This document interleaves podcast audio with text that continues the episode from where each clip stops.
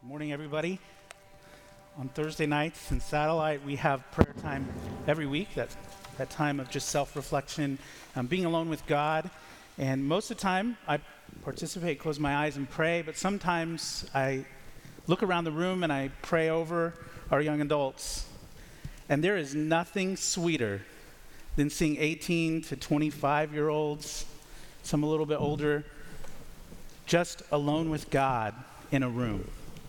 I don't know if you understand what I'm talking about, but what a blessing that is. Thank you, band. I do want to say uh, the Thompsons are mentors in satellite, so they're there on Thursday night. You notice a lot of other players are there on Thursday night, so I just want to take this opportunity um, to look Pete in the eyes and invite Claudia to come on Thursday nights. She can come be a mentor. She can be, participate. In fact, I want to open the invitation to anybody. If you want to come check out Satellite, uh, pick a Thursday and come hang out with our young adults, and they'll make you a little bit younger. Thank you, TJ. Be praying for TJ. Appreciate his leadership. And it is tough. He was in my house yesterday for like eight hours. We were doing schoolwork, uh, trying to keep on task. And it's a, it's a tough thing he's doing, busy with school, busy with all of this, busy being a 22 year old. And here's what it means, and my young adult people will understand being 22 is like running full steam at the horizon, as fast as you can, doing everything you can along the way. Only there's somebody older than you who's tied your shoes together. That is exactly what it's like to be a young adult in our culture. So thank you, TJ. Um, this is a tough gig this morning, following Jared, Pastor Jared, a couple weeks ago, and Pastor Michael last week. Pastor Tim will be up this week, and ultimately, all of us are following Pastor John as closely as we can. It's like when he says, Follow me as I follow Christ, it means that whatever he does, we do. And that is an amazing journey as well. It's like running full steam ahead at the horizon. Only somebody has tied your shoes together didn't get any more laughs that time than the first time. That's okay. Preparing for this um, is crazy because this morning I woke up several times, probably like 16 times. I didn't count, but 16 times having dreams. And one of the dreams that, that haunts me or that woke me up is that I was late. For some reason, I was at the office and Becca Tilly was driving, but I was late. And we had to make a couple of stops along the way. And I got here right at um, right at the time that I thought it was supposed to start, and then found out that it started 10 minutes before. And it wasn't just like somebody filled in for me and then I got here. It was like they brought John off vacation to come back and preach because I, I was like, oh man, this Monday's going to be tough. So I didn't sleep very well last night. So you guys are getting tired, Corey, which is kind of crazy. It's like me running full steam ahead. No, I'm just kidding. Um, If you're watching from home, I want to say welcome. I want to welcome you. Thank you for participating in our worship service. What an incredible time it is to be together here in this room. And when you multiply what's going on in this room by the number of people, this many and more that are watching at home, it is a blessing to be Grace Community Church. I am so blessed by all of you guys, those at home, those here, those in the Student Center. It's going to be a great day. If you are watching from home, I'm going to apologize. We do have a camera operator, and she does a great job but um, it's going to be an art this morning because sometimes I move around a little bit and I'm trying to stay anchored, but it may be a little tough. So if you get an angle of me off to the side of your TV screen, just embrace it, try to keep up. It's good. We're going to be in Colossians 1 this morning, 15 through 23. So if you're getting your Bibles ready, I also want to thank um, a few more people, the, the, sound people. I brought up the camera operator, the sound people. Ben, um, Ben's incredible. He doesn't often get a lot of attention. He doesn't like a lot of attention, so nobody look back there right now because later I'll deal with it. But thank you, Ben. Ben puts up with me. He sanitizes my mic every week, and he knows how it's done, so I appreciate you, Ben. Ben is, is in satellite every week, but he, he's 30 years old. So, um, yeah, Ben's been around the church since he was since he was in diapers. He may have been born here, but he's been around the church since he was in diapers, which was like nine years ago. Um, Ben gets it. He's 30. We work with satellite people, so he gets that joke a little better than some. Colossians 1 15 through 23. We're not going to talk too much about something in particular that's obvious in our culture, um, that's going on in our world today. I, am not going to spend a lot of time. I'll mention it a couple times. Probably it's hard not to live in a pandemic and mention it, but I do have a question. How many people got the Amber Alert the other day that your life's been abducted? I got that, scared me a little bit. Some of you posted about it. Yeah. So, first, I'm sorry, Colossians 1. It's not a stand up routine, but I got a few laughs this morning. It's good. I'm practicing for my next gig if things don't go well this morning. Colossians 1:15 He is the image of the invisible God, the firstborn of all creation. And of course, we're talking about Jesus. Not only is it the season right now to talk about Jesus, but it is always the season to talk about Jesus. So let's read more. For by him all things were created in heaven and on earth, visible and invisible, whether thrones or dominions or rulers or authorities. All things were created through him and for him. And he is before all things. And in him all things hold together. And he is the head of the body, the church. He is the beginning, the firstborn from the dead, that in everything he might be preeminent. For in him all the fullness of God was pleased to dwell, and through him to reconcile to himself all things, whether on earth or in heaven, making peace by the blood of his cross.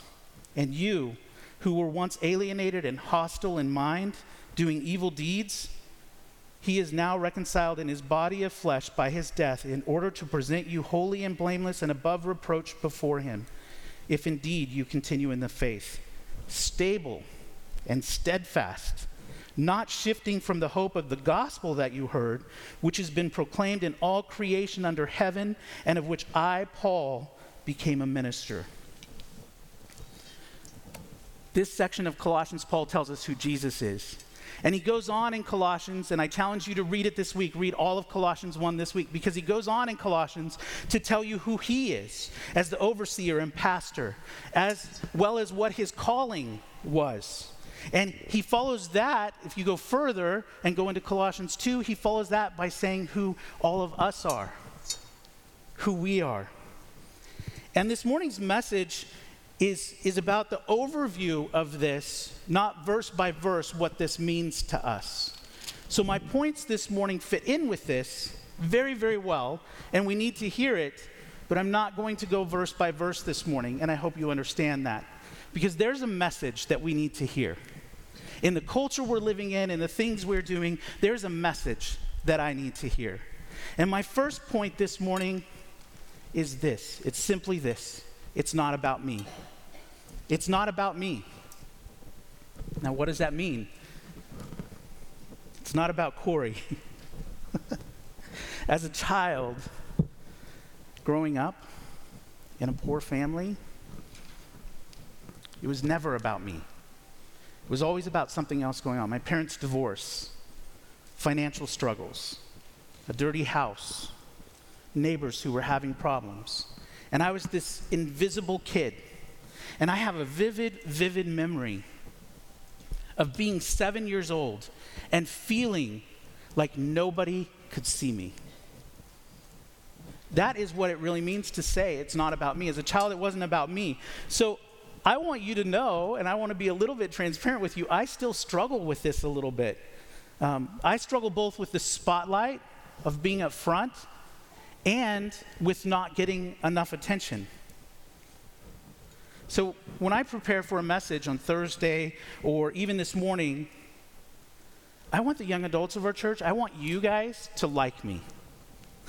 When I'm preparing this message, I often get distracted by, from the Word of God with how you guys are going to feel about me.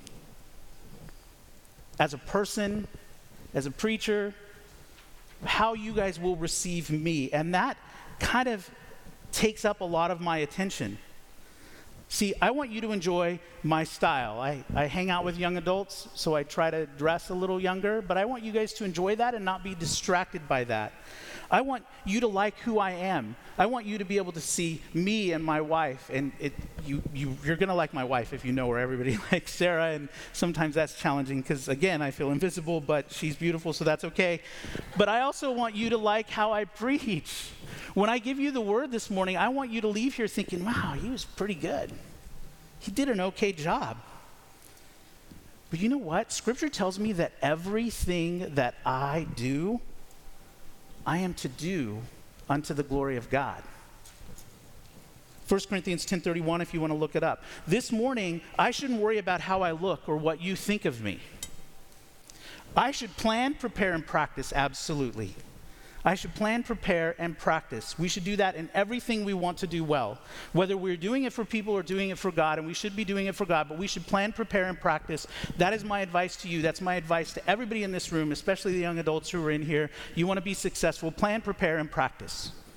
You can't overdo any of those things. But I, this morning, should be available to the Holy Spirit to be a vessel. Something that the Holy Spirit God, through me, speaks to all of you. So while you hear my voice this morning, I really hope you're hearing from God. I should worry about presenting the gospel, or at least a discipleship worthy application of the word. I should worry about those things. I should think about those things. But what I shouldn't worry about is me, because it's not about me. It's never about me. Everything I, sh- I do, I should do unto the glory of God. And my second point probably will be a little less popular than the first. but my second point is this it's not about you. It's not about you. Now, listen, some of y'all make it about you. And you know who you are, and you know what I'm going to say right now. It's not about you. I see social media, I have conversations. I know how much about you you make it. Now, listen, I admitted first and foremost that it's not about me, and I struggle with that. I don't want to be invisible. You don't want to be invisible either, and I get that, but it's not about you. When you came this morning or you tuned in online, saw that it was me, or we sang a particular song, or something happened, did you tune out? No Pastor John this morning, no need to be here. God has something for you. Did you not like the songs we sang this morning? God has something for you. Don't like sitting in your own chairs? God has something for you. You don't like social distancing, wearing masks, or sanitizing all the time, or hearing about it from other people? God has something for you. And here's what God has for you this morning a bumper sticker, a t shirt, lipstick on your mirror at home, whatever it takes, it's not about you. That's what God has for you this morning. It's not about you. Whether you eat, drink, listen to a sermon, participate in worship, sit in your own chair, wear a mask, sit by yourself, over sanitize your hands, stay happy and healthy or mad and maniacal, you are to do it unto the glory of God. Because it's not about you and it's not about me. Tough words to hear. That invisible child in me, which may be true of you too, comes out, and I want it to be just a little bit about me. Even if it's about God in me. Someone's praising God, I want to say, hey, I'm here. I'm a believer too. I'm praising God too. I don't sound good doing it. You sound beautiful. I don't sound good at all, but it's about me a little bit. Can it be? Sometimes I pray to God, God, will this person just notice me or pay attention to me? Can I just get a little bit of affirmation? Can I just get a little bit of confirmation? Can I just get a little bit of attaboy? And I think to myself, God, thank you for being patient. And when I prepare messages like this, when I read through Colossians and I hear myself saying it, it's not about you, and I hear myself saying it, it's not about me, in those moments where I want to make it all about me, I have to step back, and I need people in my life that are going to help me do that. Colossians, like I said, reading further in 2 8 through 10, I just want to read a couple of the things. Therefore, as you received Christ Jesus the Lord, so walk in him, rooted and built up in him and established in the faith, just as you were taught, abounding in thanksgiving. We came through thankful season. And now we're in the season of celebrating the birth of Jesus. How thankful are you for the life you've been given? For the home you go home to, for the car you drive, for the people that surround you, for the health that you have, for the healing that you've experienced. How thankful are you? How thankful are you that that happened? How many of you, when you were sick and got over it, said, Oh, it was just a minor head cold? Wasn't that bad? My body fought it off. I'm super tough. But how many of you looked people in the face and said, Glory to God, I came through it? Because a lot of people are not. You've been healthy this whole time? How many of you have said, Glory to God, I've been healthy? I can share that with you. Glory to God, I've been healthy. I am the sickliest person I know, and I have managed on some level to have the prayer life. I don't want to put that on you, so I'm going to take that back. But I have managed on some level to avoid this. I don't know how. Maybe I got it and I was asymptomatic. I hear that has happened. Um, but a lot of people around me have had it. That's not on me. I haven't kept myself healthy. I've done nothing different. I've done nothing to do that. That that's God. And for whatever reason, maybe my body wouldn't be able to heal from it maybe Pastor Tim and the other people in the office are way stronger than I am, so they they uh, healed from it. Maybe that's the reason why I haven't got it. I don't know. Someday I'll ask Paul. I have a, a uh, list of questions I'm going to ask Paul when I get to heaven. a few people know me really well. We've had conversations, and they're laughing particularly hard this morning because they know some of the questions on that list. Like, um, yeah, no, I'm not going to go into it. I'm getting a nod. Don't, don't do it. I'm getting a, yeah, don't do it. So, moving forward, See to it that no one takes you captive by philosophy and empty deceit according to human tradition, according to the ele- elemental spirits of the world, and not according to Christ. For in him the whole fullness of deity dwells bodily, and you have been filled in him who is the head of all rule and authority. It is not about you we know the answer to the third question if you've been in the Turner Sunday School class or anybody else's Sunday School class. It's a pretty easy question. So if it's not about me, Pastor Corey, if it's not about you, in general, who's it about? We can answer that question really easy. It's about Jesus. Jesus, Immanuel, God with us. The reason for this season, the reason for every season the preeminent Jesus, the supreme Jesus, the one and only Jesus. That's who it's about. And if that doesn't excite you, let's talk. Because I want to tell you all he's done for me in my life. And I want to help you see all he's done for you in your life. It is about Jesus. It's not me, it's Jesus in me. It's not you, it's Jesus in you. When you give a gift this Christmas, give it in the name of Christ. Whatever gift it is, you've bought it with the money you earned and worked hard for.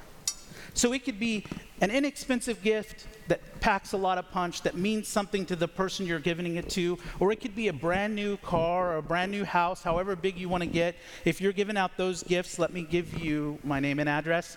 Um, but it could be anything. But when you give it, give it in the name of Christ. This isn't from me, but this comes from the many riches that God has placed in my heart, big or small, expensive or inexpensive.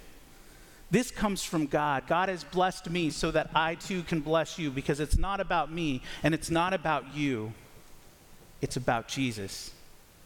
Teach your children that the, the gifts under the tree doesn't mean mom and dad are successful and that we're happy and healthy and that we have a good life. Teach them that the gifts under the tree are from God. And give them gifts year round so that that Christmas tree isn't something that's in the center of your house that they're worshiping on Christmas morning. So it's not something that distracts them from worshiping the God of all creation, from worshiping the preeminent Jesus.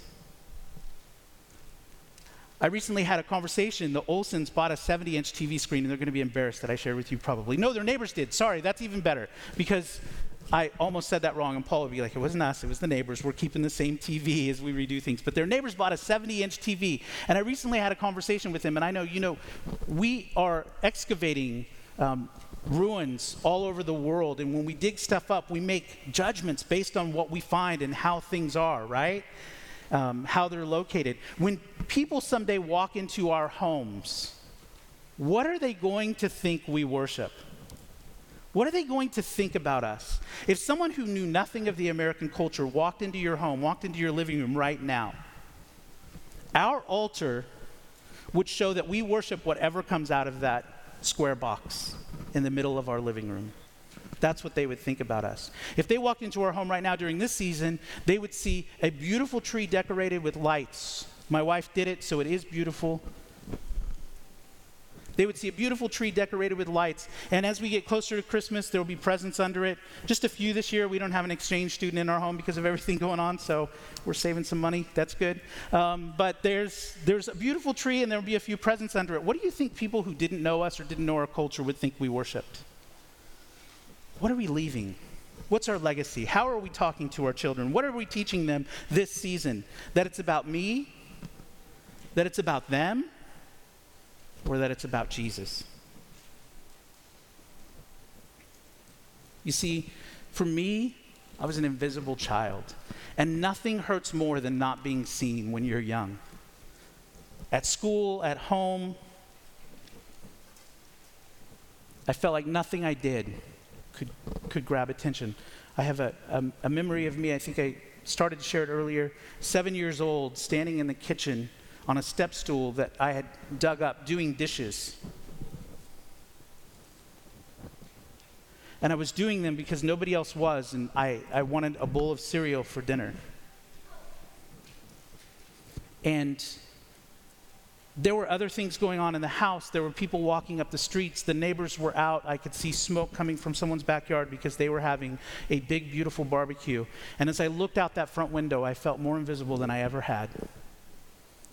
And I made myself a promise at seven years old that when I was old enough, I wouldn't live this way anymore. That this wouldn't be the life I lead. When I shared that story with my mother, it broke her heart because my mother tried hard. Again, divorce, she worked a lot of jobs. It broke her heart. Don't let your children feel invisible.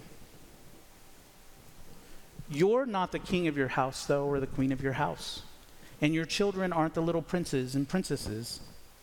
We need to teach that it's not about us, it's not about them, it's about Jesus. We need to teach when we come here on any given Sunday morning or when we join high school ministry whenever they meet or satellite on Thursday nights. We need to teach that it's not about the person presenting the word, it's about the word. That it's not about the person singing the worship, that it's about the worship of God. We need to teach those things and we need to prepare ourselves and the next generation to worship God in spirit and in truth. I was an invisible child, and on, if I'm being honest with you, on most days I still feel invisible. I don't want to feel that way. I don't want you to feel that way. It's not a good feeling. And if I could help it, if there's anything I can do to help you not feel invisible, please reach out to me. I want to help in any way, I will tell you you're awesome, that you're a rock star. I will text you every day some form of some form of, of confirmation or affirmation for your life if you're feeling invisible. Not for the rest of your life, that's a big commitment, but for whatever time it takes to help you not feel invisible anymore. But you know what? I'm not invisible to Jesus. You're not invisible to Jesus. And it's not about me, it's not about you. It is 100% tried and true about Jesus. If you're not in his word regularly, you're not making it about Jesus. If you're not in some form of church here or online hearing the word regularly, it's not about Jesus. If you don't engage in worship, regardless of whether or not you know the song or like the song or have any it, or you're influenced at all by the song, if you don't engage in worship of God, it's not about Jesus. If you spend more time thinking about people and how they're doing their life and how they're different from you, then you spend thinking about God, it's not about Jesus. This is a season to give gifts, and the best gift you can give your church is to acknowledge that it's about God. To acknowledge people, to bless people, not because you want the affirmation yourself, but because God's called us to do that. Because God wants you to do that. Any given week, I, I shared with you, I feel invisible. I don't want my inbox to be flooded, so I'm going to deflect a little bit here.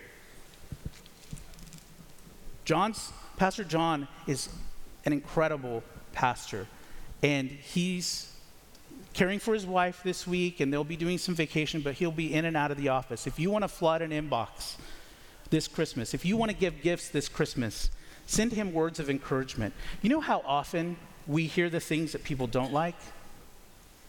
You know, if, if you're a boss or something, you know how often we hear the things that people don't like? Not often do we hear something that you like. And I think if there's probably two or three a month that say, wow, this could have been better, there's probably several hundred that think that was great. I worshiped God. I learned about God, and it was incredible. So, if you want to give a gift this Christmas, if you want to help somebody to not be invisible or not feel invisible, don't flood my inbox Flood John's, Pastor John's. He carries a lot during this time. I know someone just laughed, like, oh, he's going to appreciate that a lot. he carries a lot during this time. This is his flock. This is his responsibility, God given responsibility. I appreciate so much him allowing me to be up here and share my heart with you this morning. As the worship band comes up, I want to pray for you. I want to give you a gift this Christmas. It's not about presents. Parents, you don't have to buy any presents for your children. All the children are like, we're out. Like, there's a church up the street that's got to be better than this. you, don't have to, you don't have to buy any presents for your children. But when you do, make sure you share with them the gifts that God has given before they unwrap the gifts that you're giving. Let's pray together. Father, I thank you for this church. This church that at the age of 22, God, when I came to this church, I was absolutely nothing. I will be the first to admit it. I knew nothing about you. I had so much growth that, that was necessary. And God, this church loved me, embraced me, and for the next 28 years molded and shaped me into the person I am today. And God, you did that through them, and I am so appreciative.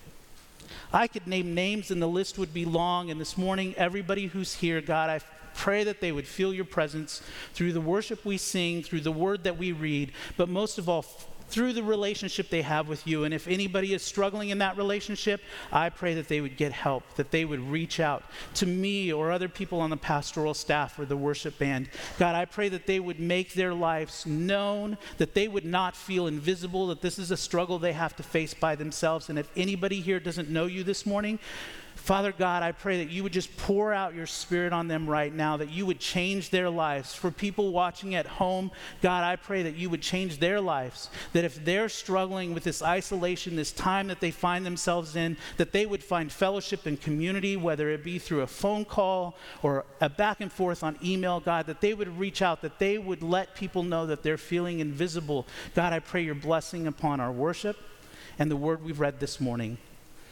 that something would come out of it. Not because I'm here or because the band's here, but because, God, you're present. Thank you for the way you dwell amongst us. And it's in Jesus' name we pray this morning. Amen.